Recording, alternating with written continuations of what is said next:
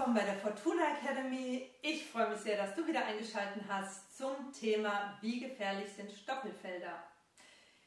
Ja, warum ich dieses Thema immer wieder gerne aufgreife, ist einfach aus der Praxis heraus, weil ich immer wieder Anrufe bekomme mit, äh, ich habe gerade einen Unfall mit meinem Pferd auf dem Stoppelfeld gehabt oder hier steckt irgendwas im Bein von meinem Pferd, kannst du bitte kommen und so weiter und so fort. Also Stoppelfelder äh, sind schon mal Punkt 1 nur zu bereiten, wenn der Landwirt das auch wirklich genehmigt. Punkt 2 auch nur dann, wenn keine Stoppeln mehr vorhanden sind. Und Punkt 3, wenn man die vorher abgegangen ist, um zu schauen, ob da nicht irgendwelche Hasen, Fuchs oder sonstiges Löcher drin sind, wo das Pferd sich das äh, Bein brechen kann. Warum Stoppelfelder so gefährlich sind? Also, wenn man sich mal die Stoppel anschaut und mal dran fühlt, dann werdet ihr relativ schnell merken, wie hart das eigentlich ist. Und jetzt schau dir mal das Bein von deinem Pferd an und die Haut von deinem Pferd. Am Bein, unten. Na? So, dann wirst du auch relativ schnell merken, wie dünn das da alles ist und wie schnell dort eine Verletzung ja, voranschreiten kann. Und wenn du jetzt überlegst, dass im Galopp Ne? Also mit mehr Belastung sozusagen und mit mehr Schwung. Unglücklicherweise so ein Stoppel an die Haut des Pferdes kommt und sich dann durch die Haut piekst, ins Pferdebein rein und im schlimmsten Fall noch eine Sehne erwischt und dann die Sehne durch ist, ungünstig. Also so viele Unfälle schon, also Sehenschäden und Co.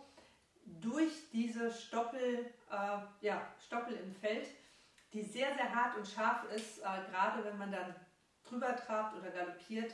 Das macht keine Freude. Lauft mal barfuß über ein Stoppelfeld, aber so, dass ihr oben die Kante von den Stoppeln auch erwischt. Ne? Also nicht da unten, sondern oben.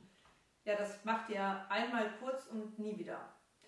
Dementsprechend überlegt euch, das ist bei eurem Pferd nicht anders. Also es tut eurem Pferd genauso weh. Ja, wenn man dann noch überlegt, okay, man könnte das ja einbandagieren, dann haben wir noch den Huf, nämlich manche Pferde haben ja ähm, vielleicht Strahlfäule oder sonstiges, da ist eh alles so aufgeweicht. Und dann guckt man unter den Huf und dann hat man so einen Stoppel im Huf drin stecken. Und im schlimmsten Fall ist es dann da drin, wo man es nicht haben möchte, nämlich im lebenden Huf selbst.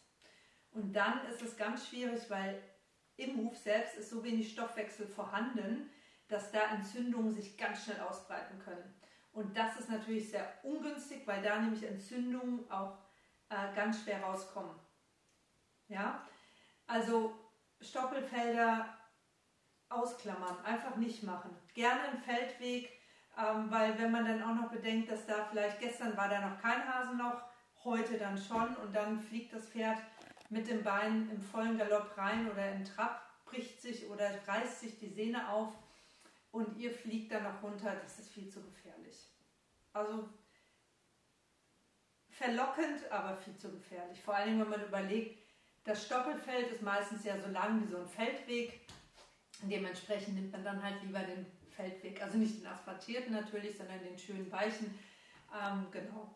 Und da auch immer wieder mal regelmäßig überprüfen, ob da die Feldwege in Ordnung sind, damit ihr auch lange viel Freude an euren Ausritten habt.